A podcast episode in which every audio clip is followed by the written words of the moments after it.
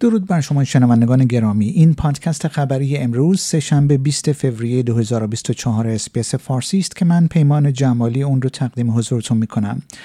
ریچارد مالز وزیر دفاع استرالیا اعلام کرده است که ناوگان سطحی نیروی دریایی استرالیا بیش از دو برابر خواهد شد و به 26 عدد خواهد رسید. وزیر دفاع استرالیا می‌گوید این کشور ناوهای جنگی کوچکتر بیشتری خریداری می کند و توانایی حمله کشتی های بزرگتر را با هزینه 54 دو دهم میلیارد دلاری طی دهه آینده افزایش خواهد داد. به گفته آقای مارلز 11 و یک دهم میلیارد دلار اضافی به ناوگان جنگی استرالیا که خرید 11 ناوچه همه منظوره جدید را پوشش می دهد تزریق خواهد شد. کاترینا کارول کمیسر پلیس ایالت کوینزلند اعلام کرده است که از این سمت کنارگیری خواهد کرد او می‌گوید که به دنبال تمدید قرارداد پنج ساله خود نخواهد بود و آخرین روز کاری او اول مارچ خواهد بود.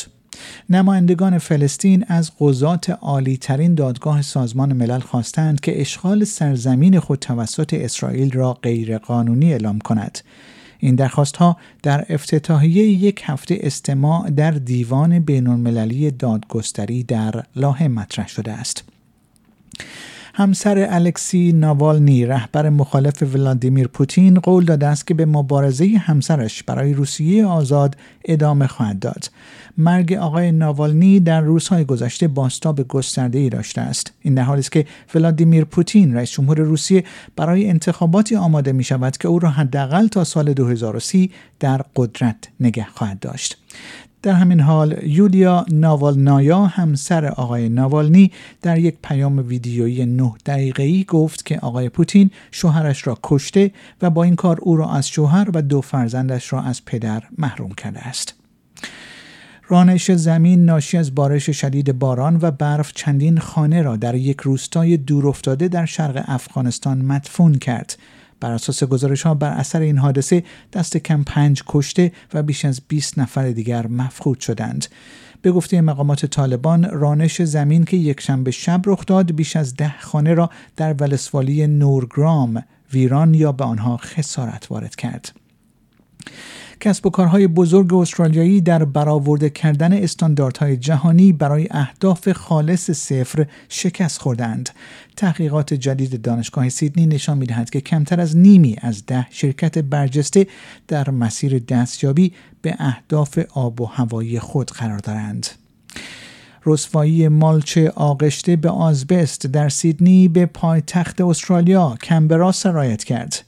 بر اساس گزارش ها این محصول حداقل به مدت نه ماه در کمبرا فروخته شده است. یک کسب و کار در حوزه محود سازی در قلمرو پایتخت استرالیا ACT پس از اینکه مشخص شد محصولی که به عنوان مالچ کلبه فروخته شده است با Green Life Resource Recovery در ارتباط بوده اکنون در حال تماس با مشتریان خود است.